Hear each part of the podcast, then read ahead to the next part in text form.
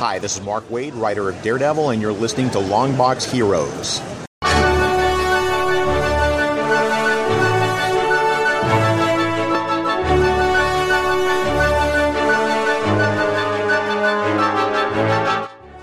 Hello, everyone, and welcome to episode 515 of Longbox Heroes. Joe and Todd here. Todd, how are we doing today? I'm not melting and I'm not freezing, so I guess that's okay. Good. And hey, I wanted to um uh, save this one for the main show. Uh, I talked, or I will talk enough on After Dark about other maladies that I have, but I dropped my MP3 player in the sink today. oh no! And they don't make MP3 players anymore. They do make MP3 players, Todd. How dare you? Um, but I do currently have my one that I've had for a long time now in a bag of rice. Mm. In the hopes that it's going to suck all the moisture out of it. I don't think it's going to work. I think this one is uh, gone off to the great beyond, you know? Right. I think I actually have an unopened MP3 player somebody gave me a while back. If I can find it, I'll take a picture of it and send it to you and see if you want it. If it doesn't No, I- work.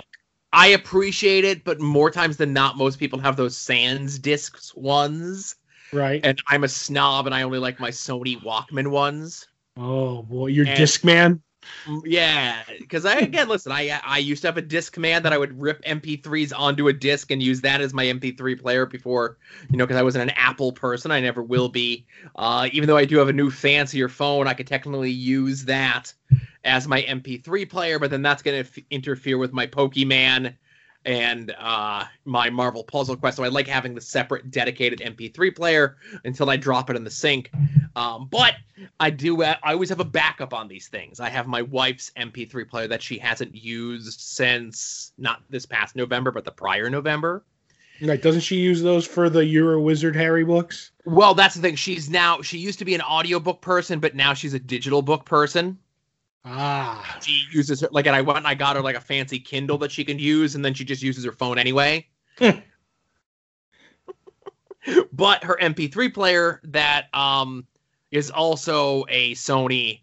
I was able to like kind of plug both in, transfer everything that was on there to the to hers. It's a little less memory, but that's okay. Um, and like I said, I just have this one in a bag of rice, and we'll see what happens. But uh, just looking at the screen through the the plastic bag, I'm like, I think this guy's gone to the great beyond, which just means I have to go order a new one so I have a backup for my backup. You know what I mean? that makes total sense to me. You should get them in triplicates. To tell you the truth. Uh triplicate triplicates are for lists and so forth. Technology, we just do the one backup. Gotcha, gotcha. This coming from a person who has all of his pictures uh backed up in one, two, three quadruplicates. So that's a little bit different. Yeah, but that's incriminating stuff. You don't want to lose any of that. Yes, the pictures of my kid are very incriminating. Right. Your he kid. is doing a wait, lot of incriminating things and stuff that he'll be very embarrassed. He's currently very embarrassed of. right. Um, but I'm not going to be that person that's like, "Oh, your little girlfriend's over. Let me show you all these pictures of you as a baby." it's like, eh, whatever. They exist. If she wants to see them that bad, she can see them. You know. There you go. Um. So we actually have a podcast to do here today, Todd. In Mhm. regards to the world of comic books. And uh, you know, it was getting a little close there, Todd. I was sweating. Thought we weren't gonna have much to talk about. You know, we got some official word on the uh, Ed Brubaker, Sean Phillips next thing that they're doing that we broke uh, on the show here because we subscribed to his email list. What? Live as as it came through on the email. That's right. Uh, some official announcement in regards to the Black Widow movie. Maybe, possibly, kind of, sorta. um, you know how you can get those uh, free comic book day books that you may have missed, or your local retailer may have forgotten to give you, since free comic book day is now spread out over nine weeks. And uh, hey, Todd, is DC okay? Can somebody go check on DC? Are they doing okay? In these troubling times, Todd, uh, DC, somebody looking on them. Uh, and we do have the return of convention talk, but not in the way that you would expect. Digital sales and freebies. Uh, we have what we read from this past week, which includes uh, Batman 96 and Strange Adventures number four, what we're looking forward to coming out this week, a bunch of things, and some fun stories for Todd's Art Attack and the season finale of Stargirl. Which of our predictions came through? Which of our predictions were baseless lies? And was this worth our time and in turn you, the listeners' time? You have to wait at the end of the show for that. Right. Best CGI or best CGI ever? That's oh. the question we answer. On a well, on a scale of Solomon Grundy to the Scorpion King. so uh, the official announcement came out of what the title and some of the themes of the next Ed Brubaker Sean Phillips uh, joint is going to be. Uh, the first of a series of graphic novels are going to be coming out in December, which means it'll be in the next set of previews that'll be coming out at the end of this month. Uh, be sure to sign up for the series Reckless. Reckless, it happens all the time. Um, takes place more in the 80s, private eye stuff, uh, the usual thing. But as we had talked about a couple weeks ago, that this is going to be released as a series of graphic novels um, over what every three to four months, I think they had said. I think so, yeah. Right. And Brubaker then had to come out and correct like all the press releases and all the talks about it was that it was like it's all the stuff says that we're going to be putting out it's a three graphic novel thing. It's like no no, we have the first 3 done. There's more of this story and it's going to be coming out later, but we have the first like 3 of them done, ready to go. Right. Probably because like, they had some time on their hands. Right. Some troubling time. Uh, so yeah, so it looks like uh, December, April is the second one, and then whatever the timetable ends up being for the next one after that. No definitive dates there, but like I said, Reckless when it comes out in the previews catalog. In I'm looking at a calendar here, preview should be out in two weeks. Go order that. Uh, it is worth it. Sight and seen. The, like Ed Brubaker is one of those guys we've talked about on the show before. He's doing a book you just tell me the title and when it comes out, and I'll be there. I don't need to right. know the artist. It's probably going to be Sean Phillips. That's cool. I don't need to know what it's about. They do good work. Just tell me the title and when it comes out so I can go get it. Right. An Ed Brubaker and Sean Phillips book set in the 80s about private eyes. I'm watching you. So I'll do it. No problem. So there's a Black Widow book that's coming out. Um, mm-hmm. That was supposed to be coming out in conjunction with the movie. And with all the books being canceled and postponed and so on and so forth, this was one of the books that did not get a release date until now. Um, it just officially got a release date for the first week in September. That coupled with Disney announcing that Mulan is going to be on Disney Plus as a $30 feed, this is starting to make people think that Black Widow is going to get the same treatment. Mm-hmm. I don't. I don't either. Um, Mulan, I, I, yeah, Mulan is not a is not a Marvel movie. No offense to Mulan. hmm I feel the same way. So I mean, Black Widow, even if it's not, you know, even if it's a middle of the road Marvel movie, that's like hundreds of millions of dollars. And I don't know what any of the other like uh, the live action remakes of the uh, past Disney movies, which apparently because they make a ton of money because they don't have to pay the old writers for their like you know they don't have to uh, residuals or anything. Um, that any of them made. So I I, maybe it's more profitable. It's still profitable to put out on video on demand, but man, you just don't want to lose that that theater ticket money on Black Widow. Right, and, and, that's the thing. And I think, like I said, because this book got announced, a lot of people are like, "Oh, well, that means we'll get an announcement about Black Widow soon, the movie." Mm-hmm. And I don't think we're gonna. I think they're gonna hold that one as close to their vest as they possibly can until they could safely release that into the theaters. More mm-hmm. importantly, to the foreign markets. Right. Yep. That's where a lot of that money's made. When did movie making become a business, Joe? Exactly. Um, well, we'll uh yeah, you know what? When did movie making become a business, Todd? Um on one of the other podcasts that I listen to between the sheets, they talk about professional wrestling and a lot of professional wrestling that comes up involves Jim Crockett Promotions, the NWA, WCW, and they no longer exist and haven't existed for quite some time. And every time a story comes up, uh, that you can't believe happened. They say WCW, everybody. we're getting to the point where we're going to have to start saying DC Comics, everybody. Right. So, um, over the last 24 to 48 hours, uh, D- and everyone's calling it everything from an implosion to a bloodletting to a whatever. And DC has let dozens and dozens of people go from every facet of their business. Right. So I don't. Th- okay, this is bad. Okay, it's bad. People losing their jobs as a blanket statement um, during everything that's going on currently, as is my understanding. Standing, people are being told uh, that they still have their jobs until December, is what I understand. Is that correct? That's what I think. I'm not like because it's all gray, but that's what it looks like. Right. We don't have an official announcement yet. You know, it's just a lot of rumor and innuendo. We don't typically deal in rumor and innuendo, but it's a story this big. We have to address it, of course. Um, this is hopefully not as bad. I'm I'm optimistic, as optimistic as you could be about a company letting dozens and dozens of people out of their jobs. Yes, I agree, and I'm like it, it's bad, but I, I think good can come out of it. But a lot of people are saying like, oh, it's because of this or because of that. How much are they going to lay at certain ex, you know, editor in chief's feet and everything? It all has to do. I was even discussing this with somebody.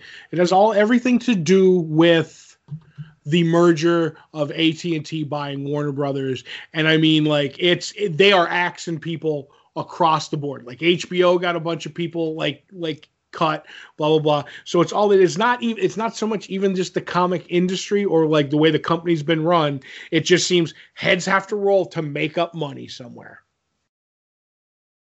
Right. And this is another issue of course we we talk about when did comics become a business of course. We've also lamented in the past that you know, Marvel Comics physical print or digital comics will never go away because it's essentially an IP farm for Disney to make money with these characters. Mm-hmm. And the fact that DC hasn't been able to do that with the same success with arguably characters that were already more ingrained, like Marvel had to work to get Iron Man over, to get Thor over, to get Black Panther over, and they did so right. then it was easier to get everyone else over because you've gotten like these characters that have essentially been like looked at as second and third tier characters in the world's eyes over where DC had Batman and I could just stop right there. Yeah. But they also had Superman, you know? And to a lesser extent uh, wonder woman too right. you know like in the in the zeitgeist of america. Because let me tell you uh, that little you know movie about a talking tree and a raccoon like they weren't you know household names the guardians of the galaxy before all uh-huh. this started. And like you said iron man. They got lucky with iron man and robert downey jr like that that movie kick-started everything. And they just i Warner Brothers just figured, oh, we're just going to do a Batman versus Superman movie and we're going to make a bajillion dollars. And I mean, they made a lot of money, but like, and it's just not the cohesive universe. And they're looking at like, why aren't you just know the empty suits are like, why aren't we doing that? We have IPs that are way more famous than any of these characters before they popped up. Why isn't that happening? You don't know? You're all fired. Right. Like we we live in a world where my 4-year-old niece doesn't care who Batman, Superman and Wonder Woman is, but not only knows who Star-Lord is, but knows that Yondu in the movies at least is his dad. right. You know, and like I, am not exaggerating in the slightest. You know what I mean? No, I get you. I get you. Yeah. Um so hopefully this will be the thing that finally gets DC back on track. Mhm and turns the comics into the IP farm that they should be to make money hand over fist in TV and movies and everything else. Mm-hmm. Not to say that the CW movies are not successful because they are, you know, the Marvel TV shows not as much and people could say that Agents of Shield is a thing and I, you know, I I don't believe you. Which it's just finally ended now, so you know. I could have swore it ended right before Winter Soldier, if you asked me. Ah. But I think the two things that are coming out of this one is one is more personal, which will be the second one that I'm going to get to. Is I think you're going to see uh, like obviously the implosion that they're calling it, which has to do with like the 70s when DC had a giant DC explosion. I don't know if you know the story behind that. And they were like, that's what they called it. It's like the DC explosion. We're going to put all the extra titles out. We're going to do all this. And it's going to be, you know, you're going to love it and you're going to eat it all up. And it didn't work. And they had to do massive cuts. And it became like everybody remembered it as the DC implosion instead of the explosion. So that's happening again. And I think the one bad thing that's going to come from it is we're going to they're going to cut titles to the bone, and it just means some guy in you know an upper up is just gonna be like more Batman. Like we need more Batman. Like if you think Batman's bad now, look out, here it comes. Like, and I'm like, okay, uh, you know, I like my Flash, I like my Green Lantern, so hopefully that won't happen. But the second rumor that I that I heard, and if it's true, cuts me to the core, is that DC Collectibles. I don't know what that is. I call it DC Direct. Um, that's going away, and I'm truly sad about that. That all this stuff will be licensed out and I don't feel like we will get the cool merchandise and props that we did from the people who knew the the, the IPs and stuff like that. It's like oh, like I, a flash ring from DC Direct and a reverse flash that opens up. And, you know, we have this other stuff over the years that I've collected, like a Sandman Key to Hell, which I, I needed to own. Like, I didn't want it. When I saw it in the previews, I needed it. So I bought it. I don't know if, like, if I'll ever get a like Jay Garrick replica helmet, or if I do, will it be the quality uh, of what DC Direct would do? Because it, it would always be expensive stuff, knowing that the cultish, like loyal fan would buy that. Where now it's a licensed product, they have to make money too, and it's like, well, make it, you know, make it nice, but don't make it, you know, metal, make it plastic. So I don't know. I'm just if DC Direct does go away, it's the it's literally the end of an era for me because I bought tons of stuff from them over the years. So I'll I'll ask this um, to play a little devil's advocate, of course. Um, when was the last time that you bought something from DC Direct? Um, now definitely during the Flash TV run, I bought the Reverse Flash ring. I bought mm. um a badge, a, like a uh, what do you call it? A Central City Police Department badge. I bought. I know, like in there during one of the anniversaries of, uh, I bought an Ankh that was like a replica of the one Death wore. Um, the statues I stopped buying because they went from like porcelain and, and res- to resin plastic, which I can Harlem Globetrotters on my finger. They don't have any heft to them. But if they did have something I would buy it. But the problem in that is they they once again it was like the the books things were disappearing. It's like right we don't do posters anymore. You want a poster, you got to go to Walmart or you know Spencer's to get a DC poster.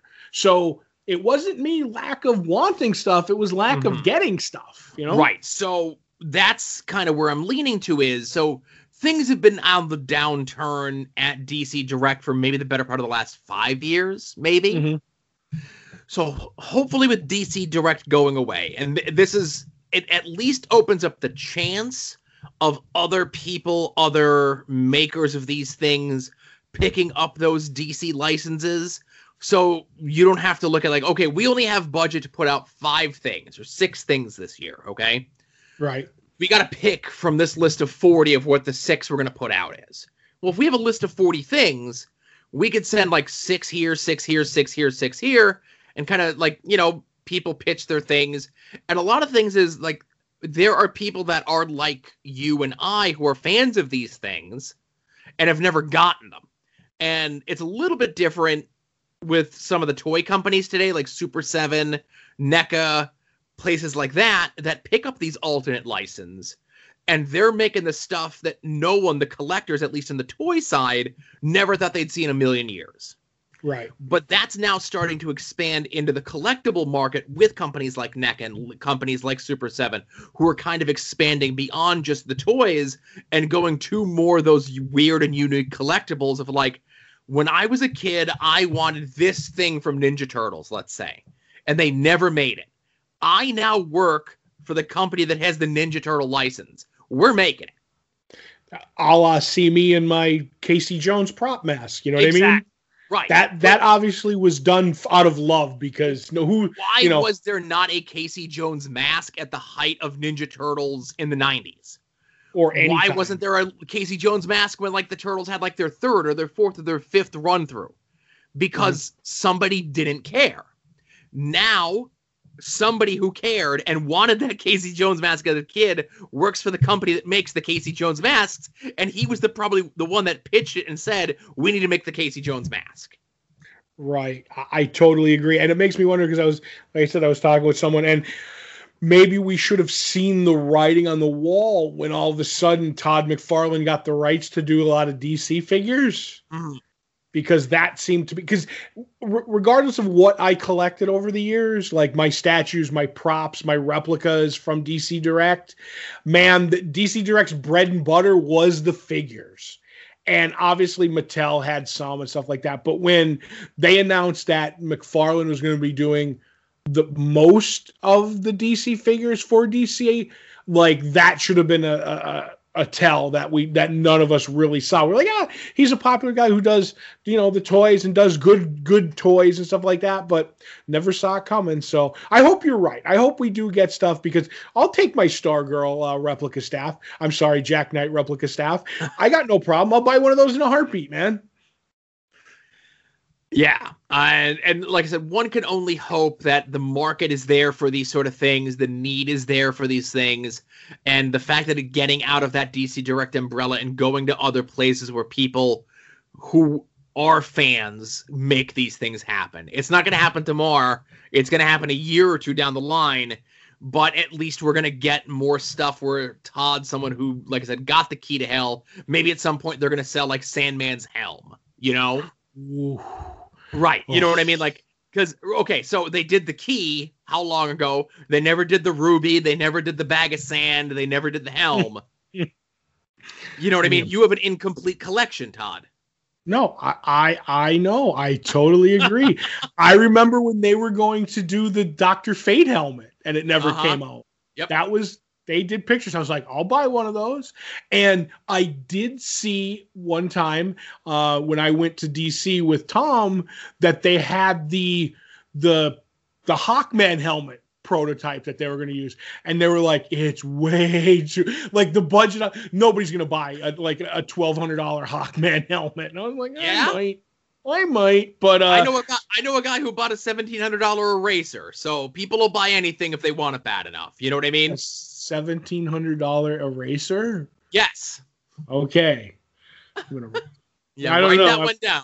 yep It was either that or his third uh, life size replica of Han Solo frozen in carbonite. Okay. And I just want to say on the last note on the Casey Jones masks, I do believe I have four, and I'm looking to get two more so I can take one out of the box and have five unopened ones. Because that seems like a good number to have, Joe. Is five ready to go in case I have to battle the hand uh, or the Foot Clan outside my house and the first one smashes. We have one for every day of the week. Oh, that would be great. Oh, just write the day of the week on the inside and go fight crime. I know this is usually more of a uh, Patreon show thing, but let's look. Casey Jones replica mask. Yes. Um, and I could Yeah, yeah, you know, it's, uh, like I don't know. You got a hundred dollars you want to burn? Okay, Joe. You now you're in my wheelhouse.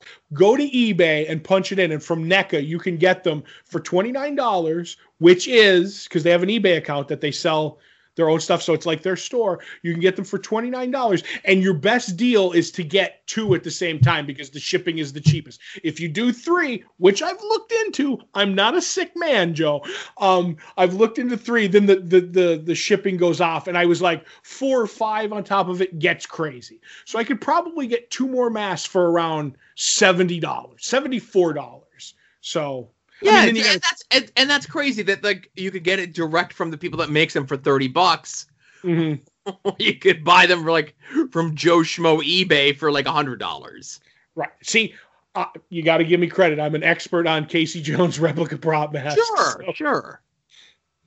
And, and I, like I said, and, NEC, and NECA, the company that I mentioned, obviously it's a little bit different of what they have with the different movie licenses and stuff. But that's the thing. Like they have a store where it's a lot of horror movie stuff. It's a lot of movie stuff, you know. But then like as you scroll through it, like here's a here's a Bob Ross figure, right? Right. Uh, here's you know whatever. Here's things from video games. Here's things from Gremlins. Here's what it is. But the thing about NECA and these companies is they're also doing all their stuff in scale with each other. Yes, for the so mo- you get the NECA thing. If you get the toy from NECA, and then you get the other thing from Super Seven, or you get like whatever Mattel or Hasbro are putting on, everything's in scale.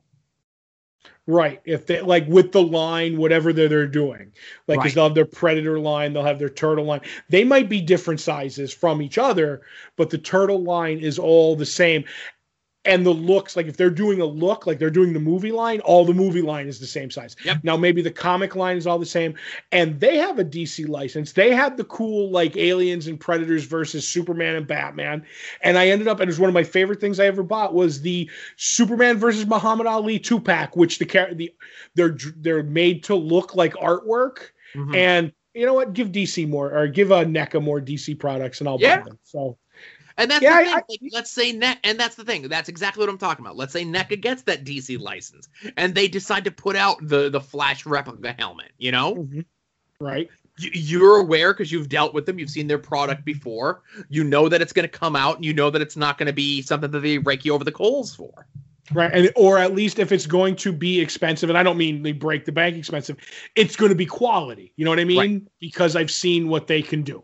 And and basically to come all the way back around to DC Direct, what I liked about DC Direct is they earned my respect with my money. Yes, I may have paid a lot for that item, but whatever item I got was quality. And now I have to swim out into the sea of uncertainty again, Joe, and find my way. So that's it. I just, you know what? In all this, as I know with you, is uncertainty bothers me. I like stability and the same, if you will, Joe. Right. So you know, and where where it comes in with me is like I don't get any of this stuff. Right. You know, they make a Captain Cold Heatwave two pack of figures based on the TV show. I'm getting those. Right. But until that happens, eh, you know, they can now, do whatever they want.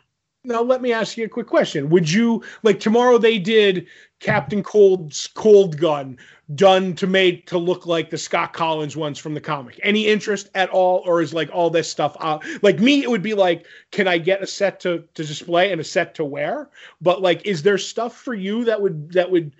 Is there anything? Okay. uh not the gun. Oh, the goggles goggles. Now, I'll even go you a step further. The parka? okay. Parka notwithstanding, I've looked into like like the cosplay people that do the parka, and that's way outside of my pay grade, skill level, whatever you want to say, right? Mm-hmm. This might be a different level of sickness. But if they could do the Captain Cold goggles, and I could take them to my uh my eye doctor and I can get prescription lenses in them, mm-hmm. I would do that. I'm gonna tell you a little tale out of school. Me and Josh used to go to. I'm gonna used to go to New York Comic Con, um, and get and and get in line. They have the DC booth, and you can get sketches, you know, like this. You get your stuff signed. It's always free there. It's always free. But Josh knew a guy who worked for DC Direct, and that was his job in the in the in, in the offices but he also worked, you know, they all hands on deck for the con. You know what I mean? Like, so they would bring stuff and put it on display for DC Direct. And they're like, well, while you're here, tr- direct traffic over at the at the at the table so we don't have people you know throwing fists for getting in line and this one guy recognized josh every year and, and got to know me a little bit less and every year he would ask us what we wanted from DC Direct because like he kind of got to know that we were fans. And every year we were pushing and I almost cursed Joe. I, I we pushed those those Captain Cold goggles. We were like we want to set a Captain Cold goggles. I'll take the guns too but they have to be like comic book accurate not like the TV show. He's like no I get it. And we discussed and man oh man like uh, and I actually worry about that guy because we got to know him. Like, I hope he found another job at DC. Like, it all comes around to that. But man, I pushed those goggles so hard. I did not think to go make them be able to get you know put your prescriptions in them because Right. that might have been the extra you know shove that got those those goggles made joe That's a different level of sickness, right? it is well you're talking to the guy with uh four casey jones masks so what am i gonna say See, the, the gun, I get you, but the problem is the gun would be a display item, Oh, and it, that would end up being the beginning of a collection. see that's how it started with me and like i have a lot of prop stuff. But then that comes into like pick because for a while i was like with statues and stuff i was buying everything because i was going to keep the collection going. But with props it's like oh it's a i'm trying to think of a character that i don't like at dc not that i don't like that i don't care about. But it would be like oh so and so's i can't even think but i want that you know like with the other stuff I I had my ways of talking myself out of certain things. But then there were certain things, like if it was a flash prop that was comic book accurate, it would be like, oh, we have Rainbow Raider goggles too. I'm like, please tell me they shoot different color lights because I'll take 10. Thank you. Right. But, you know, uh, just uh, like maybe a Ra's al Ghul something. I'm like, I'm not as big of a fan. I don't want his sword cane or whatever. I'm I'm good, you know. Yeah. So uh, I, I did have that. and This is a long time ago. This was like before I had a kid. Uh, I would get the busts, right? Mm-hmm. Uh, DC didn't do so much on the busts. Marvel did, and a lot of other properties did. So I had a bunch of busts for like your second and third tier villains, like Kang being the most notably because he plays into the story. But then they start putting out ones for like the Transformers, right? Right. and they put one out of uh, Devastator, which is you know what all the Constructicons transform into when they combine. Right? I love that. I have fond memories of that toy. They had a bust of Devastator. I'm like, I want Devastator. Okay. Right. So then we get into like, okay, now they're dipping even deeper into the the Marvel villains pool of like, here's Beetle, and here's hmm. Scorpion, and here's like the third and like the, the third and fourth people down in the Sinister Six, right? Like we're not talking like Doctor Octopus, Green Goblin, not even them, like the Shock stuff like that, right? Right. I'm like, okay, this is where I am. I don't want Venom. I want the Chameleon. And then we start getting like more Transformers ones coming out. Like, well, if I have Devastator, I really should get the individual busts of the other Constructicons too, right? right. Okay, so then I have them all on display. And I'm not going to name names. But bear in mind I said this was before Ace and it wasn't me. But some someone knocked my Kang bust off of where it was and broke the cape off of it because, you know, Oh. Kang has got like a big cape off the back. Right. And it was at that point where I was like, I'm done. Uh, this is too risky of a hobby to have. There's too too many variables involved of other people that could break these things or ruin these things. So I just gave them to people. I'm like, who wants these? Oh, see, oh, if I had known that, two quick questions. Two quick questions. Did you ever have Starscream as the king from the Transformers movie, wearing the crown? No, I did have Starscream, but not Starscream as the king. Okay. Now, two, what did you do with your collection of busts of the third best rogues gallery in comics? Gave them to people. Just gave them all away? I where the the comic book shops that I was going to to play HeroClix when I was playing HeroClix way back then. Mm-hmm. I said to the people that were there, and I'm like, I have these busts. If you want them, come get them. Not even looking into any of them if they were rare or expensive? Wow. Just wanted them. Oh, you know what? Okay, I did, and like they were like I think I paid like on average, let's say forty bucks for each one. And I think at the time, which would have been maybe about like 2007, 2008, Right. uh like none of them were like cr- like if one was $45 that was the most most of them were like as what i paid for them or less I did the Bowen statues for Marvel, and a lot of like some of them, like the like all the stuff that later became popular because of these movies, Yeah. jumped. Like, but the busts to a lesser extent, unless they were some weird character that was like lightly made, um, the busts don't really go for a lot of money because I ended up getting busts of character. I was like, oh, if that's the only way to get this character, then I'll buy it. You know. So you're okay. All right. So, convention news. uh, and the convention news is that there is no conventions. I I can safely say that with the official cancellation of New York Comic Con the first weekend in October, uh, that there will be no conventions, big conventions, for the rest of 2020 Not in even the United States. There's one after that. Baltimore's after. We have the hope. Give us hope, Joe. If New York is canceled, I feel everyone else is going to go the same way. I- agree. I was just, you know, Yeah. throwing that out there. But hope is not lost, Todd. Because ReedPop, who does New York and Keystone and all the other conventions that they've swiped up, this weekend they're having Metaverse. We're bringing the fun of their conventions to you digitally. And they have all sorts of different things of anime people, comic book people, Doctor Who people, sci fi and fantasy people, all sorts of things.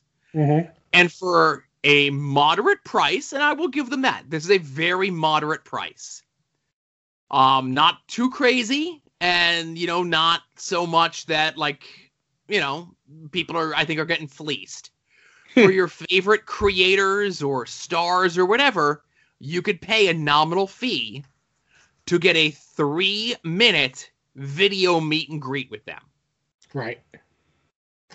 now, I was saying that looking at the comic book people, as I go over to the Doctor Who people, I'm embarrassed. An embarrassment of riches, Joe?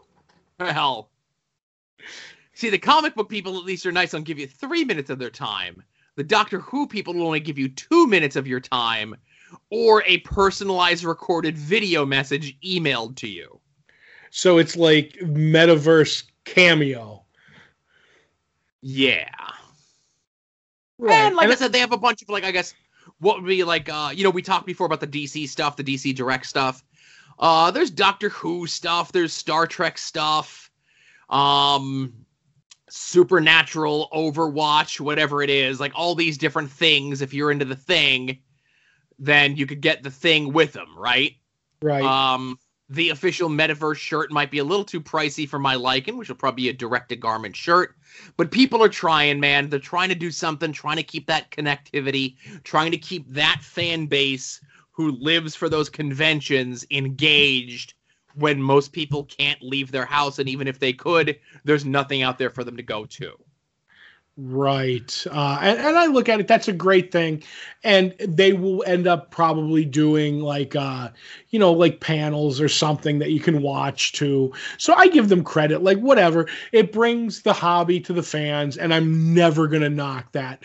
But with that said, maybe we should announce the Longbox Heroes, you know, three minute of our time, Joe and Todd opportunity.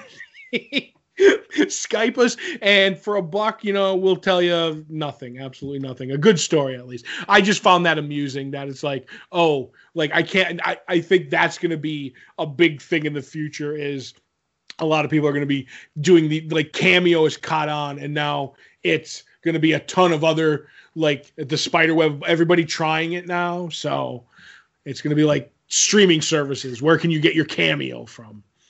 I, I, you know what? I'll go you one better. Uh, just for some clarity's sake, it's a dollar six a minute because we got to pay taxes on these. right. Uh, a dollar six for th- oh no, you know what? It has to be two. It has to be two dollars and twelve cents because a dollar for me and a dollar for Todd if you want us both. Right. Um, if you just want me or just want Todd, that's a dollar six for the three minutes. Mhm. Or if you're going to be at the Mahoning Drive-In this weekend, Friday or Saturday, you could just give me a sweaty, crumpled up dollar bill thrown at me from a six foot distance, and I'll give you three minutes of my time there. That's right. Because if you ha- if you don't transfer it and it's just cash in hand, you could save that six cents. That's right. don't Uh, tell so- the government. No, I don't tell the government nothing. right. Even though they li- they listen to me on every device that's in my home, there's no escaping them. So Except for your waterlogged MP3 player. that's true. Uh, so yeah, you know, uh, ReedPop trying something good for them. Uh, as Todd mentioned, I could see other people, other conventions, other whatever's trying something different on their own dime. Um, like I said, as I delved further into some of the media guests, it did get a little bit pricey. But if you're a comic book person, um, you know, Marguerite Bennett, Tini Howard, uh, Khary Randolph, Greg Capullo, Tom King, Scott Snyder, Mitch Gerads, you know, r- all very reasonably priced. Yep. And uh, you know, I know uh, a while ago, I think for a charity, might have been for Comic Book Legal Defense Fund, Jason Aaron was doing something similar out of his own time and dime. No, that was recently, just now. You mean? Like within the last like couple months. Okay, because he just w- did one this week. I, I, it was probably uh, Hero Initiative. Okay, hero. There you go. It's Hero Initiative. It was an amount. I don't know what the amount was, but I guess he's fulfilling them now. Right. No, and I think he just opened a new one recently.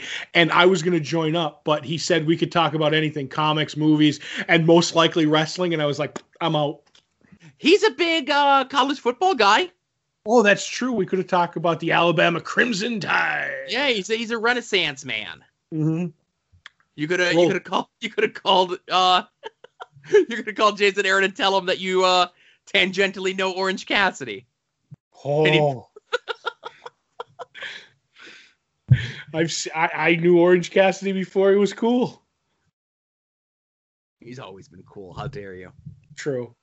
Anyway, uh all that'll be in the links uh with the show notes. I'll probably keep the information there uh about the ReedPop deal they're doing this weekend just in case that strikes your fancy in the show notes.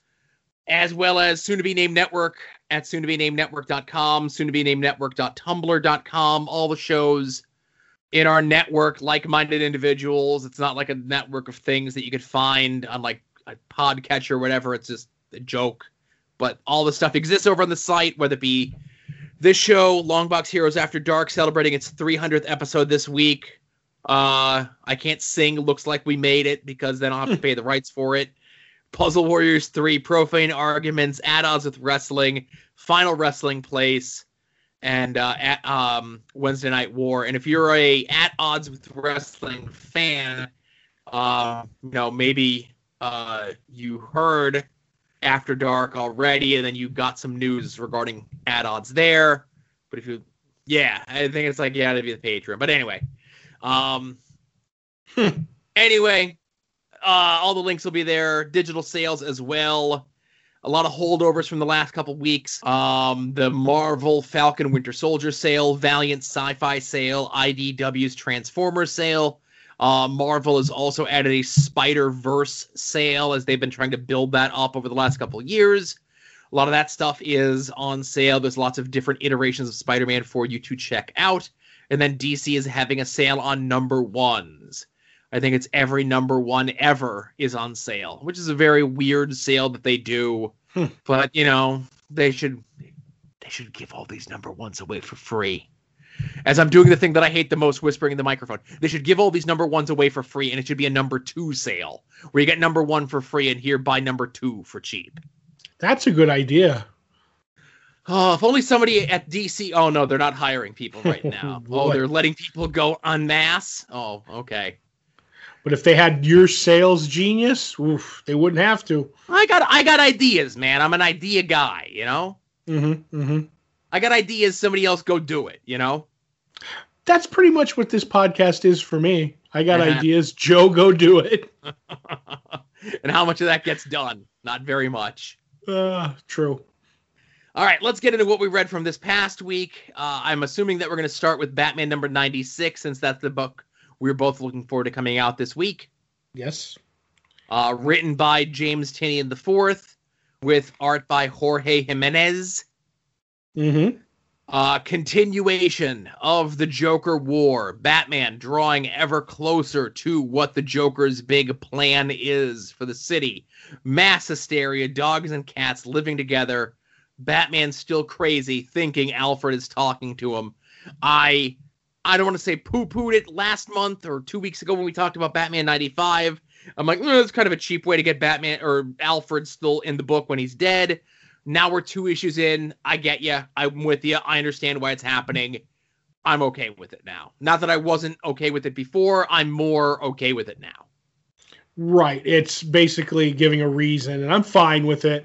Um, getting to see the Joker's plan and how he has, you know, the fundage now to do what Batman kind of did and get people to do. And his big plan with the theater from last week is is very very cool.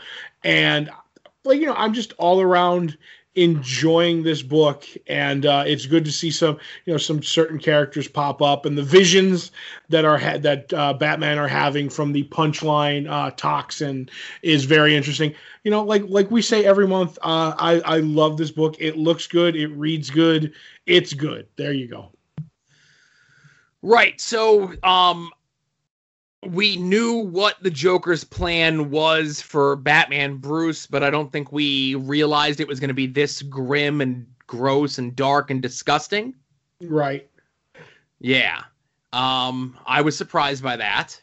Mm-hmm. But and, you know what? If it's going to be a war, you need an army. So uh, I guess. And he's got an army now of you know people that are connected to the Joker, and I do like that twist. So you know, uh, we'll we'll see. Uh, are you ju- are you jumping off now because it's too dark, Joe? With only four issues to go to hundred. Uh no, no, listen, I'm okay with the Joker being this dark. He can kind of sort of get away with it. Mm-hmm. Um, but because this was, and again, as grounded as a Batman story could be, involving an evil clown and his evil clown girlfriend and his evil clown ex-girlfriend. right. Um this is a new wrinkle that I don't think anyone has done, or if they have done, they haven't done it in a very long time. Right, but at least it was hinted at that he, he had the ability to do this in the past in issues before this. He's just doing it on a grander scale now. Yep. Uh, but it's really good. We're, we're trying to like walk around the spoilers of things. You know, this is right. a, a book that everyone should be reading. It's a book that comes out every two weeks. Um, you could get these things digitally um, as these the Batman books are and have always been selling out. You know, it's DC's best selling book, and somehow like shops can't keep them in stock for whatever reason. Right. You may even get more Batman in the near future. Uh-huh. Uh, so the other book that we read is Strange Adventures number four, written by Tom King, uh, with art by Doc Shaner and Mitch Gerads, aforementioned on both of those people. Uh, this is the continuation of the mystery of Mr. Oh, I'm sorry, of uh uh and again Adam Strange's daughter and Mr. Terrific doing the investigation of such. Mm-hmm. Um mm-hmm. so I really like this book. Um we do get I think in this issue and I know this is 12 issues um and typically you would get a uh so I I'm assuming that this is the end of the first act because there's something that happens at the end of this book that kind of tips the hand, I think, of who the underlying villain in all this is going to be, which is a twist again that I'm sure that all the pieces were there, but I thought was very interesting. Right. But the biggest knock I have against this book is it's supposed to be an Adam Strange book, but all the Mr. Terrific stuff is so much more compelling. Right. I want more Mr. Terrific and less Adam Strange in this book. I want there to be a Mr. Terrific ongoing book. I, I would 100% agree with you. The only thing is, I I feel like they can't make you enjoy Adam Strange because we're not supposed to be sure of his motives. You know what I mean? Like the whole point of Mr. Terrific investigating the the the supposed murder of this character that that Adam Strange might have done and then looking into did he do war crimes or whatever it has to be very ambiguous because the writer Tom King wants you to be like is he did he murder this guy and is he a war crime or is he good is he a, truly a hero and he didn't do any of this stuff and if you make him as great as Mr. Terrific is in this issue in these issues that doesn't work for the story. You know what I mean? So you have to put all your eggs in the Mr. Terrific basket and I don't see him dropping the basket because this once again this issue with Mr. Terrific going off and like doing doing things and looking into stuff and basically taking no guff from anybody and then on top of that there's one moment where he does someone does something to him and he's like he's like I can't believe you just did that to me and he's like that's my definite what definition of fair play, son. Like that's how it works. And I'm like, this is so good um, that he's he's the crux of this book. Even even though it's it's not called Adam Strange, it's Strange Adventures. So I look at it that way. Maybe it's actually a Mr. Terrific book in disguise, Joe. And I get what you're saying regarding how Adam Strange is positioned as a possible, maybe murderer, horrible person. But this is the issue where we start to see maybe he's not.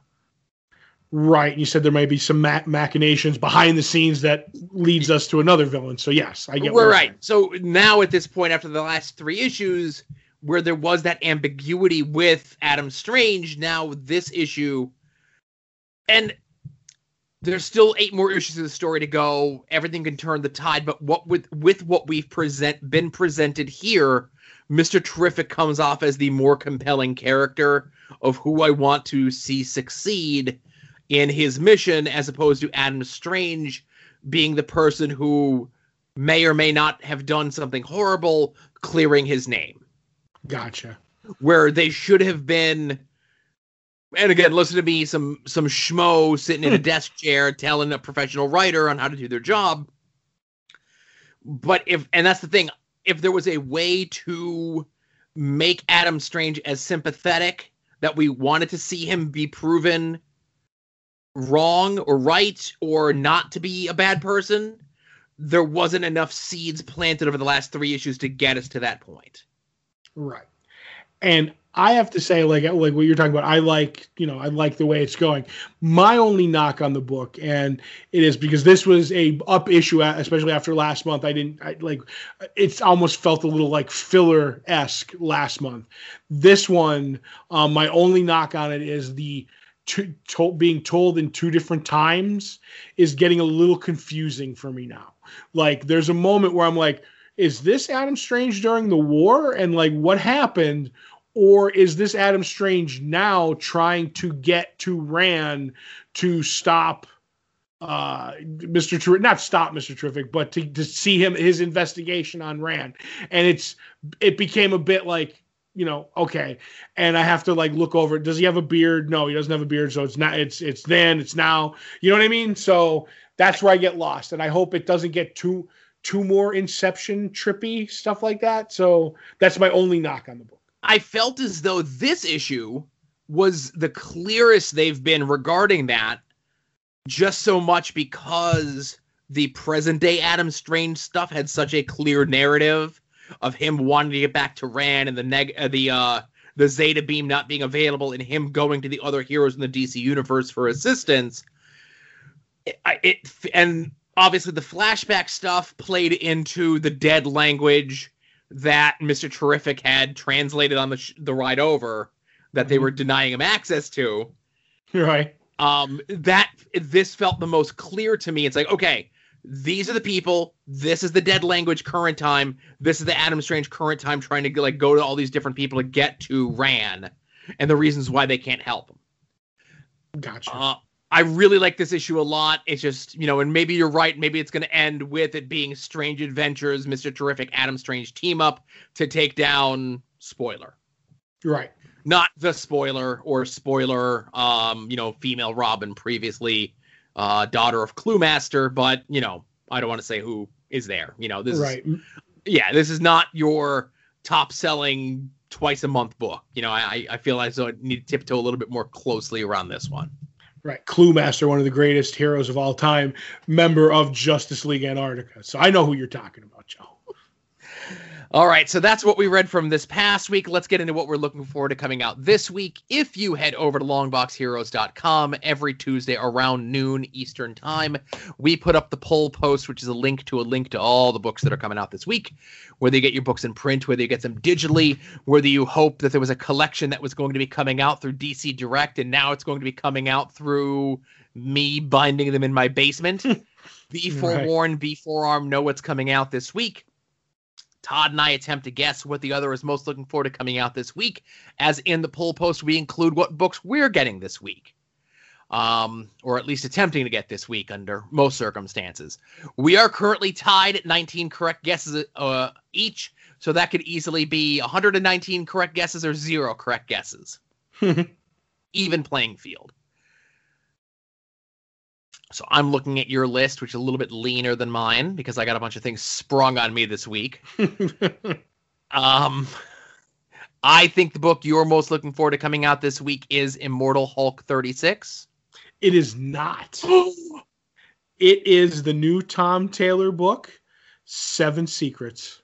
Uh, from Boom, correct? Yes, um, I've been ter- thoroughly enjoying Immortal Hulk, and usually it would be, but Tom Taylor's sl- slowly rising the ranks in my in my book of writers, and I want to, you know, this is something new, and I'm hoping it's as good as everything that uh, you know I've been seeing from him so far. So that's the book I'm looking forward to. But is the book you are looking forward to? Oh, and by the way, if you bookbinded books in your basement, they all the pages would be in the right order and all the panels would be there, not like DC. But the book you're looking forward to most is Immortal Hulk. It is. It is Immortal Hulk number 36. Uh, Seven Secrets number one, second on my list. Um, again, it's a. Uh, I'm just getting into Tom Taylor. It is his new book. It does have a lot of buzz behind it. Mm-hmm. Um, but it takes a lot to beat Immortal Hulk. I'm I'm with you. Hope is beating Immortal Hulk. You know what I mean? That's gotcha. what's happening for me. And it is the biggest book I think Boom has ever has ever had pre-ordered. So good for him. You know. Yeah, Boom is on a, uh, a, a string right now, man. They're on the up. Um, that something is killing the children has been like a secret success. Mm-hmm. Uh, Seven Secrets here was a very big pre-ordered book. Um, I know we talked before. They have the Keanu Reeves book coming out later this year. Uh, they are making strides, man. They're making moves to get um, up into the top three if they're not already in the top five. You know what I mean? Right, right. They ain't fooling around. So while you're over at longboxheroes.com, be sure to check out all the other stuff that exists over there, whether it be past episodes of this show, past episodes of Longbox Heroes After Dark, the 2017 Smash sensation Todd and Joe have issues. There's also a little button there underneath our banner for a store where you can purchase shirts or pins or stickers that I have right on me in my person that we could send out today. Hey, if you're going to be at the Mahoning Drive-In this weekend and you want one of those things, you could save a couple shekels on shipping and I could bring some with me. Uh, but if you want even more designs from things inspired by this show, things inspired by the Longbox Heroes After Dark, things inspired by At Odds with Wrestling, things inspired by Final Wrestling Place. Also, in that store link is a link to our TeePublic store where you can buy any of those designs on shirts and stickers and pins and phone cases and tapestries and children's clothing and all sorts of behoove you nonsense, masks and everything that you could possibly imagine. You could also help us out by signing up for our Patreon. I almost went into our Patreon plug a little bit earlier on in the show when talking about Longbox Heroes After Dark, because if you're at the $5 level, not only do you get Longbox Heroes After Dark three or four days before everyone else, so you get these shows in the correct listening order, the order in which we record things, that is. Uh, but you also get our two monthly bonus shows, Babbling Brooks, talking about the films of Mel Brooks and previewing the past, where Todd and I look at the previous catalog from 30 years ago this month, two weeks before everyone else, because everyone else, no matter how much is put into the Patreon, you get those two bonus shows. Just the $5 folks get them a little bit before you do. All worth the price. Another way that you can help us out is by clicking the Amazon banner at the top of the page at longboxheroes.com. Does not cost you anything extra. They call it an advertising fee. I call it the thing that makes Todd happy at the end of the month when he gets his cut of the money. Yeah.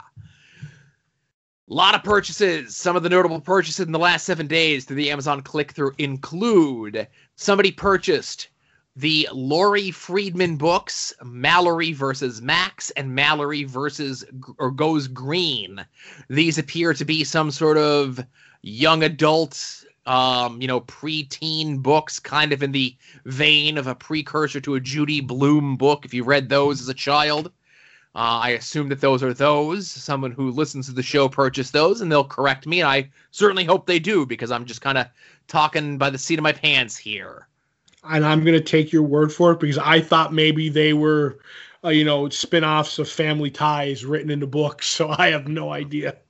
That would have been the uh, Nick spin-offs that they would have been doing. And then uh, My Demon Lover, the movie that also starred Nick essentially as the same character because he had no range. Or he had all the range, but it was one character. Mm. Uh, somebody also purchased the book Manic Panic Living in Color, a rebellious guide to hair, color, and life.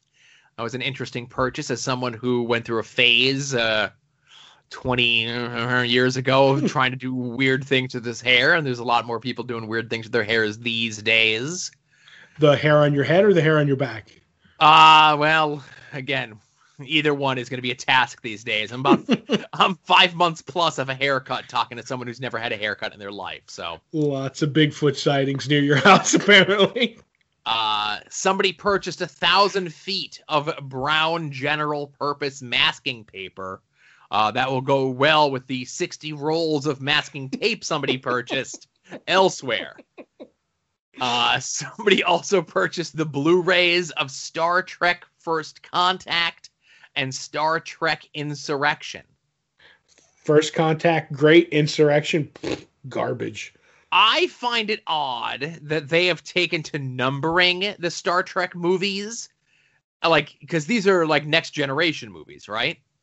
Right, which were the continuations of the originals. Right, but I don't like them adding like once you got to part six of Voyage Home with the right. original cast, like the new ones either start a new numbering or don't number them at all. Don't like act as though it's a continuation, a sequel to the Voyage Home. Which they didn't originally. So, like, but what would you have done with Generations that was the crossover between the two? Would that have been. And then just call started, it Star Trek Generations. And then start like Star Trek First Con, Star Trek The Next Generation First Contact, and then Star Trek Next Generation Two Insurrection. No, just Star Trek uh, next. You can even just say Star Trek like to make the delineation there, like Star Trek. Then you have Star Trek Next Generation, First Contract, Star Trek Next Generation, Insurrection, whatever. Right, but I think they've already even done that. Like nobody, not too many people. Like everybody just goes like Wrath of Khan, you know, the Voyage Home. Yeah. So people can't even forget about the numbers. And I'm with you on the numbering for especially the next generation movies. But what are you going to do? Correct. Uh, somebody also purchased a Blu-ray three pack of Shaun of the Dead, Hot Fuzz, and World's End. Mm-hmm. Uh, we could sit here and rank these movies, but why rank them? I love these three movies. They're awesome. Shaun of the Dead is probably my favorite if I had to choose one, but I really like all three of these movies. Right. We we won't rank them, but Shaun of the Dead, The World's End, Hot Fuzz. That's all I'm going to say. Mm-hmm. Move on. Anywho, I th- oh Todd's Art Attack. Hey, we had a bunch of Todd's Art Attack. What's in Todd's Art Attack this week? Yes, we did. Um, we had a bunch from Rebecca's art. It was Rebecca has a huge sweet tooth and came up with this to express it, which is a person wearing uh, ice cream sundaes and cookies on their head. I guess that'll keep them cool in this sweltering uh, summer too. So that's that's a really nice piece. Um, also, oh, I, I have to have my commentary on that. I like in the picture we can see some of the art tools that they've used Ooh, in yes. the background there as well and i also want to commend them uh, while they do have ice cream with some sort of Nilla wafer candy stuck in them, I do want to applaud them from going away from any sort of gummy candy. Gummy candy's good for the teeth, Joe. Mm. Gets in between and cleans all the gunk out of it. But uh, and we also have a twofer from Brent Anderson um, uh, T-Bolt 712 uh, sent in a Storm and or Wolverine uh, and he says, "Oh, I lost it there for a second. He says that one of my favorite stories is X Men: God God Loves, Man Kills. I t- he was lucky enough to get a commission from Brent Anderson this summer and couldn't choose the character. He was surprised and thrilled to open up the package and see Wolverine or Storm. So I know basically he sent in. He's like, "Hey, let me get the a head sketch of I can't decide Wolverine or Storm," and he surprised him with this, and that's absolutely fantastic. A little bit of an upgrade there, so that's really really nice. You like that piece, Joe? Uh, hey, that's a really nice piece.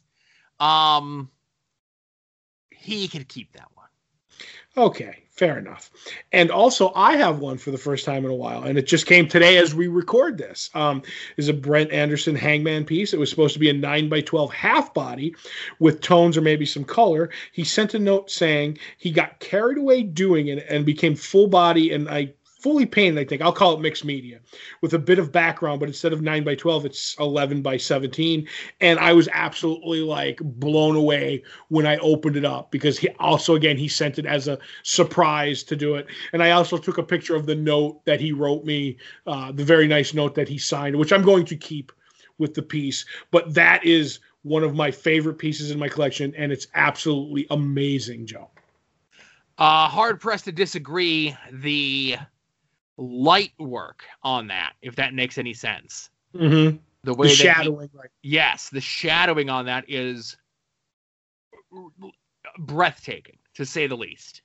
hmm And I found out some stuff that uh, if he's going to upgrade you a lot, and I did not know this, it's through the grapevine on some of the art pages that I go to, is that he does it a lot on the Hanged Man. He's like, because there's no detail, because it's basically a black stocking, even though it's supposed to be like a negative thing. So he has no detail on the body. It's just an outline, and then he just slathers it with paint or ink to do the black stuff. So he's like, oh, if I'm just going to do that, that's almost nothing. So half bodies become whole, head sketches become busts. And then it's like, oh, we'll add some background because I'm not drawing any of the character. And I found that out later. But I got it because it is literally in maybe, it's definitely in my top 10 stories of all time. Um, maybe my top fives is the Hangman story in Astro City One Half. And we, you know, talked about it a little bit uh, on we Todd and Joe have issues, and I chatted with Brent Anderson in emails as he was doing it, like about it. That it's still to this day one of the greatest stories ever drawn and written. So that's why I picked this character. And before, so uh, before you get into this uh, another story, I'm going to ask you about um, one. If you look at the the show notes with this, uh, that issue that Todd is talking about, Astro City One Half, is a, available and ha- it's like one of those perennial free books on Comixology, and the link to it is in the show notes, and are always in the show notes. Right. I can't And- recommend it enough to read it. Of course. And I would also be re- remiss, uh, listener of the show, longtime friend of the show, Matt Turner. Uh, his daughter has been testing out her drawing chops, and she did a Doctor Doom uh, in a very Jack Kirby style, looking for your attention, Todd, of course, saying Doctor Doom is your favorite. Um, and she did a very good piece. I've known Lily her entire life. I haven't seen her in a long time, and seeing pictures of, of her as a almost grown up kid makes me feel really, really old. Yes, and that Doctor Doom is absolutely fantastic. And between, you know, like a lot of the the younger, uh, we have some young people drawing and stuff like that. Maybe you know when I'm at the old folks' home, I'll be these people will be drawing the comics that we're reviewing on Skype from one you know old folks' home to the other. So uh, you talked about the Brent Anderson thing. You talked about getting a chance to converse with him. Uh, I think you also had a chance to converse with someone else, correct? That is true. Um, as we were discussing earlier about James, uh, Jason Aaron doing the Hero Initiative things, I found out that uh, Darick Robertson was doing a uh, Heroes Initiative. Like you ended up paying a fee, and you would get a sketch, uh, which we'll talk about. But uh, it's you basically get a Zoom meeting code, and he, you know, they keep it small and quaint where it was it's only four people and then there's a host who was an editor at Malibu and I forget his name right now um but he hosts it and keeps it keeps it what do you call it uh low key like um, I've heard about other ones where it's like, oh, I'm going to manage it and do traffic uh, control and everything like that. Um, but because it's four people, uh, and I've heard other people talk about it, he'll be like, all right, I'm going to mute everybody, and you get to talk with de- with the the creator that you've you've you know chosen and then we'll go round robin. But this one was mu- even much quainter because it was me Darick Robertson the host and only another guy because the other two had bowed out because one was a ups driver and was working late and could not uh, make the the meeting and the other one just never showed up so it was me and this other guy. So it was more like no muting. It was more just like ask what you want, and then Darick would talk. And Darick had some like really great stories. Um, because they're like, all right, everybody gets one question. uh, to start off, and then we'll we'll see how the thing goes. What's your question? and I and I'm like, I just want to know whose idea was it when you like did stuff with. And I said Garth Ennis, but he did do it, but mostly Greg Rucka. And you drew drew Wolverine you drew him as like five foot two and he looked like a fire hydrant, like a fire plug, which is the way Wolverine is supposed to look until Hugh Jackman, you know, portrayed him in the X Men movies. Like he's like, thank you. He's like, I combed over those Marvel universes back in the day, and Wolverine is five foot three, so he has to look up at at Cyclops, and Cyclops has to look down at him. He goes, and I will never draw him like a different way. That, and I was like having a blast with that, uh, talking about that Wolverine should be short. And the other question that really jumped out at me was the other guy asked him how close uh, Transmet ever got to being made uh, because the boys is on t- you know TV and coming back, and he said the closest was 2000, the year 2000, and Patrick Stewart had opted for the for the thing, and he was going to play Spider Jerusalem in 2000 and do the TV show, and it just fell away. But the, that's the closest I think Patrick Stewart, you know, 20 years ago, uh, would have been would have been great. I would have loved to watch that show. I would have loved to have seen Patrick Stewart get a chance to kind of flex that acting muscle. I'm not saying that he couldn't do it because I'm certain that he could, but he mm-hmm. doesn't get the chance to be like that manic, crazy person that Spider Jerusalem was. Right, he's always the noble, like you know, like has that British like acting chops to him, where everything's like you know, like respectful and stuff like that. And just to be a degenerate like Spider Jerusalem would be fantastic. And then we asked him like, uh, I forget who asked because it was going back and forth, but like, oh, it was me actually. Uh, did you did you have any? Did you base it on anybody or? Like did you and he goes no no. He goes my design yes. He goes but it it came from a collaboration with warren where he's like it was like basically he described the suit. He's like he wears a black jacket no t-shirt black slacks um, and he's he's riddled in, in, tattoos. And he's like, and then from there, obviously, I had to draw a black jacket and pants. He goes, but I just designed them thin, and he I designed the glasses what that would take pictures, and I found that fascinating. And then like designing the universe, which was totally fun because it's this futuristic world, which is different than doing the Marvel or the DC superhero world. And he's like, so I'm drawing it, and then like I do this, and like I, I here's my my my ideas, and I'm sending them off to Warren, and I'm like, and he's like, who's this like double faced cat that's in the background? And I'm like, eh, it's the future. You have mutations.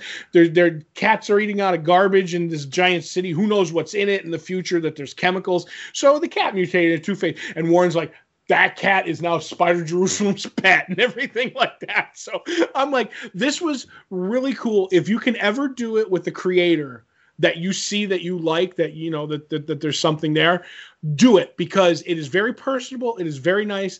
They start at a time and they go, it'll go 45 minutes, um, maybe longer. Mine went 55, almost an hour. Um, I know uh, our friend, the art uh, collector, he did one with uh, Nicola Scott. That went for an hour and 15 minutes, but granted, there was four people in that one, so probably, you know, took more time and you know people had questions so everybody can get a chance. But do it. And then on top of that i'm getting a, a small sketch from him of the character of my choice which i'm not going to mention. It'll be a surprise. Um, you get you get that. Writers i don't know what you get but usually the artists are more expensive because you're going to get a piece of artwork along with it. So sure. Now question i have uh, is did you ask Darick Rob, uh, robertson about his time working on uh, Justice League International toward the end of that run or the middle, mm-hmm. like middle end of that run. Right, he did. I believe he only did one issue in all of that. Okay, he was kind of a he was kind of a fill in, but uh, I should have. But it was more. It was actually weird because when I would get hit with like my turn, because the, the the handler would be like, "All right, Todd," and I'm like, "Oh, I don't have a question ready," because I was listening to what he was saying, and I was kind of starstruck at times but it was it was it was it was kind of cool. I mean, he had some some truly interesting stories to tell. But no, I should have asked him about Justice League International. Yeah, I I could have swore it was like maybe at least two issues, if I'm not mistaken. Not that that I'd makes a difference, but right, I'd have to look it up. But either way, it's it's good. You know, like it was a good time. Do it up. You know. Absolutely. Awesome. I'm glad you got a chance to do something like that, you know? Mm-hmm. And I'll do it again if uh if I see somebody I like. Depending on how much it costs, I might do the um I might do the Jason Aaron one just so we could talk about um sports and entertainment. Right. I think he actually just sold out, Joe. Oh, sassafras. Mm-hmm. Mm-hmm. Now, according to this, and I'm just trying to get uh, a handle on it through his bibliography, he did um, Justice League Quarterly number four. Right. And then it says he did a run on Justice League Europe. Um, okay, then yes. It looks then, like yeah. So it was like yeah, yeah, it was like issue 26 and then 30 to 35. Which would have been during the breakdowns run. Yes. So he didn't do Justice League International proper. He did Justice Justice League Europe, but I think he did do one issue of Justice League International, which was what was confusing me. Gotcha, gotcha. All right. So that's it for the main show. We're now going to talk about the season finale of Stargirl. If you have not watched it yet, because it's airing as we record this on the CW, Todd and I get it a day early because we are uh, C or two days early or whatever it is, uh, because we're CD uh, DC Universe members, subscribers. I forget the name of whatever the service It's is. D- you nailed it. It's DC Universe, Joe. DC Universe subscribers or something. Uh, so if you don't want it spoiled, don't care, etc., we bid you adieu. Thanks for listening. Uh, episode 515, Long Box Heroes, and then I'm going to take a break here to take a drink of water, and then we're going to talk about Stargirl. Fair enough. All right, Stargirl. Um, I liked it. I know at the beginning of the show you um tried to rile me up by poo pooing on the uh, CGI. Mm-hmm. But I think by having two CGI monstrosities battle each other, it ended up flowing better. Uh, there wasn't as much direct interaction with our man until the end with Solomon Grundy. Uh, there were a couple close-ups of the face where they purposely like had him growl into the camera Mm-hmm. that felt a little like, "Hey, this is what we do with our 3D movies in 1982." Right. um like you're showing off this thing that just looks passable all right i guess you know i, I can't fault you for being proud of this um but i thought this was really good i thought everything wrapped up really well i'd like that it wrapped up with like maybe like six to seven minutes to go so we can get some closure for the characters for the season some teaser stuff for season two um you know Right. I just want to say of the CGI stuff, I didn't mind the, the the Solomon Grundy. I always think that the Stripe robot looks amazing. Um, the only CGI that I had a problem with was uh, Stripesy and Barbara on the roof of the building, and you could obviously tell that they had used a green screen, and the blue sky just looked ridiculously fake. And I'm like, you can't just take outside and point the camera up. But what are you to do? That was my biggest problem. But the the way it all comes around um and to, especially just right to the ending where you know uh courtney says to to to pat that you know you were my father you were more my father than my real father blah blah blah don't fight this. And he gets out of it and then they go to the end and she had been saving the, the gift for him all season for her real father and gives it to pat at christmas of the world's best dad mug. And okay you're just going to take you know a great emotional moment and then add christmas which i don't know is one of my favorite things in comics and you bring it around like that was a truly just like like a heartfelt moment that i really like because we had seen the gift over the course of the season and they didn't beat you over the head with it you saw it like three times and we're good with that and i I, I loved it. The only maybe small problem I had with it is, and over the course of uh, the season, was the uh, the zombies for uh, Doctor Ito. Uh, I'm not sure if what they were and if we were killing them or not. So I'm not really sure if like we just bet them up and then they fell down and everything's okay. But it seems like a lot of people were getting really messed up. But then to see uh, Wildcat murder Doctor uh, or uh, Brainwave when we thought it was going to be our man who kills Solomon Grundy, the swap was kind of a nice thing. So and Right. getting the the fake out of Brainwave Junior being alive and then Yep. not alive, which he may still be alive. Who knows?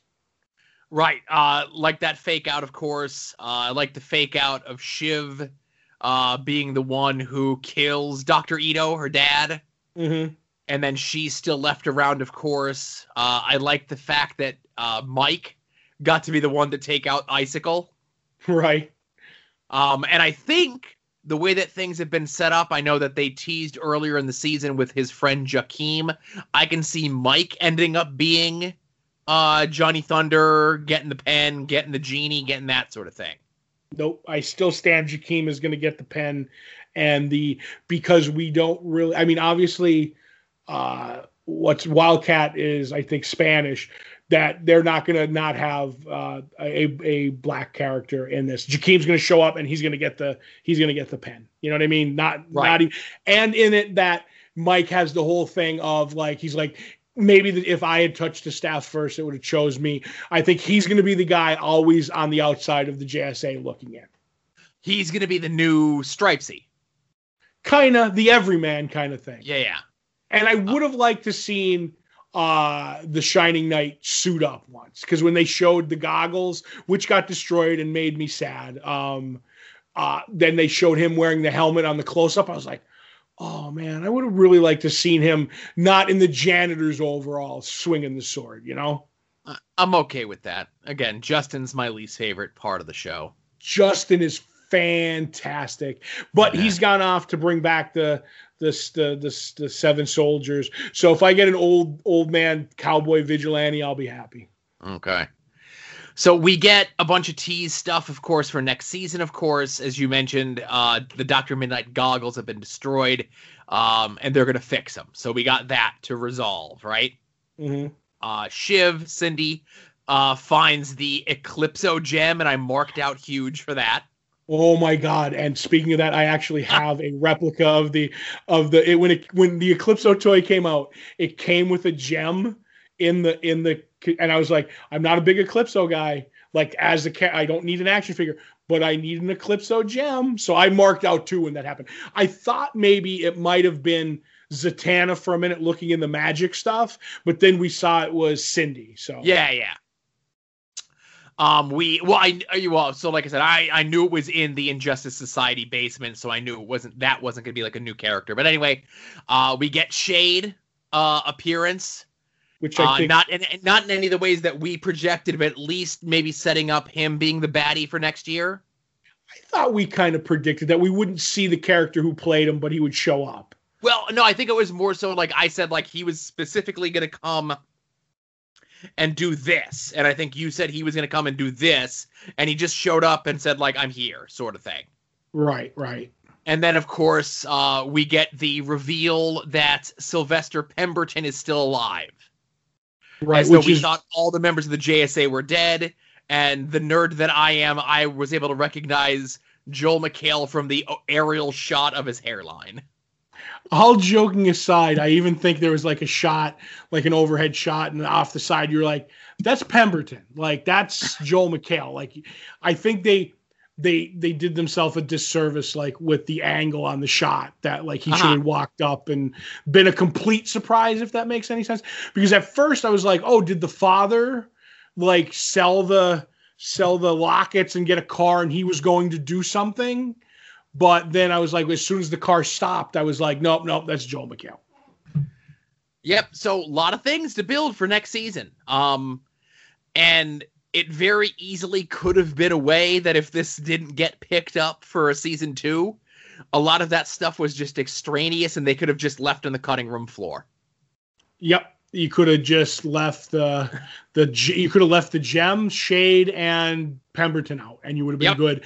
Or even if you did, even if you did and left it as is as a nice Easter eggs for people like us, it's like okay, this is stuff we were gonna. The main story has wrapped up, and these were teasers for next season. Uh, we never got them. Oh well, that's not the worst way to that I've seen a series end with like you know lots of you know dangling uh, threads that we never got to. So. hmm Uh, but all in all, uh, if you missed out on Stargirl for whatever reason, uh, check it out. Um, as mentioned, it's on DC Universe. I'm sure it'll be up on CW's website. I'm sure it'll be on HBO's app because that's where a lot of the DC stuff seems to be going.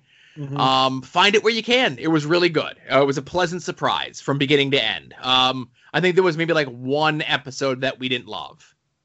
Right. So uh, yeah, if you're an, if you're an old DC head like we are, then definitely uh, I think you'll enjoy it. I agree. So we are going to be taking a break from any sort of TV, movie talk or otherwise for the next three weeks, I think, until the boys, not of summer, uh, make their return on Amazon Prime. I think they're doing like two episodes the first week. Is that correct? I think they are doing a slow rollout and then they're going to just like drop it all at the end or something. I think. Let me see. Uh, okay, so it's three episodes are rolling out on September 4th, and then it's going to be one episode a week every Friday after that until uh, we get to eight episodes. Will you be able to get through the first three? I am going to watch those three episodes whether with my wife or not. If she decides sleep is more important, then that's her loss. There you go. She can use the Kindle you bought her to to watch them on her own. So, but uh, yeah, but so, yeah, so uh, a couple weeks off for TV movie talk, but then um, with those first three episodes of The Boys on the fourth of September, we'll have a lot to discuss then. Yes, sirree.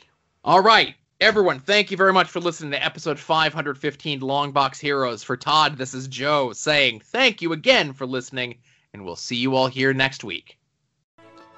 Remember, be a faucet, not a drain.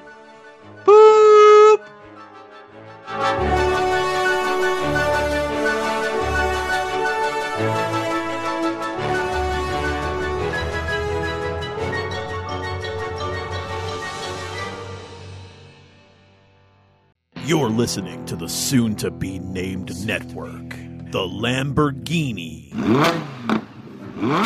of podcast networks.